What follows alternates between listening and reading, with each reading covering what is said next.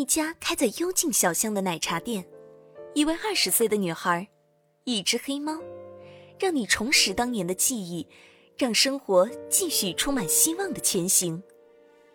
欢迎收听由 Rene 创作的青春文学小说《时光奶茶店》，让生活节奏慢下来，让美好重回身边。第三章，猪猪，第二集。手机上显示的是头条 App，其中一则新闻大大的标题刺痛了猪猪的眼睛。实名举报某某平台小编猪猪没有契约精神。因为这则举报，领导刚把猪猪批评了一个下午，说他办事怎么能那么冲动，给平台带来严重的负面影响。并让他停职一周，回来换到别的工作岗位。这怎么就全成了我的错？猪猪嘟囔了一句，又喝了一大口薄荷油干奶茶。别说这奶茶虽然是刚研发出来的，还挺好喝，一点儿都不比那些大牌子的差。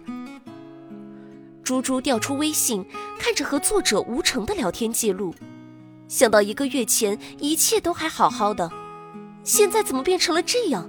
自己怎么就成了众矢之的？思绪回转一个月前，猪猪的微信突然跳出来一个好友添加通知：吴成请求加您的好友，备注作协作家，有两部出版物想找您录成有声书，请通过。身为编辑的猪猪看到有作者添加好友，当然是立马就同意了。两人的初步交流也很顺利。猪猪看着吴成发过来的书稿，马上就想到了自己曾经有过交流的主播齐兔兔。嘿，他的演播我还挺喜欢的，如果让他来录这本书，作者应该也会很满意吧。当即，猪猪就把这本书的书稿发给了齐兔兔，看看他愿不愿意接下这本书。很快，齐兔兔就给了回复嗯。这本书我看着有点奇怪啊，好像定位有些模糊。如果是儿童故事的话，这里面的描述性语言也太多了，有很多没有涉及到推动故事情节的废话。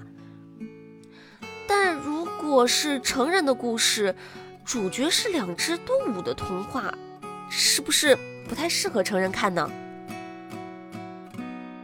看到齐兔兔的回复，猪猪又打开作者发过来的文稿看了看。的确有很多的废话，比如介绍鹦鹉打碎的一瓶拉菲，就写了两页纸，的确是很无聊。猪猪又打开了作者的聊天框，发了一段文字：“吴成你好，嗯，这个文本里有太多描述性语言，可能不太适合儿童，你要先改一下吗？”没过多久，吴成的消息发过来：“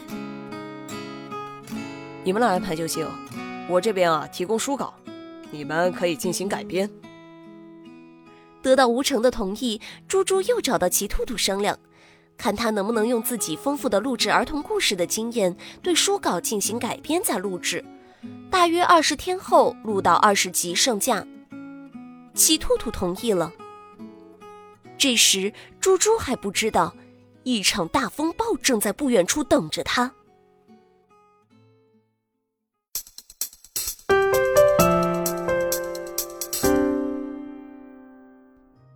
本集时光奶茶店到这里就播讲完毕了，感谢您支持瑞妮姐姐的原创小说《时光奶茶店》，也谢谢您一个星期的等待，一起期待一下下个星期的故事吧。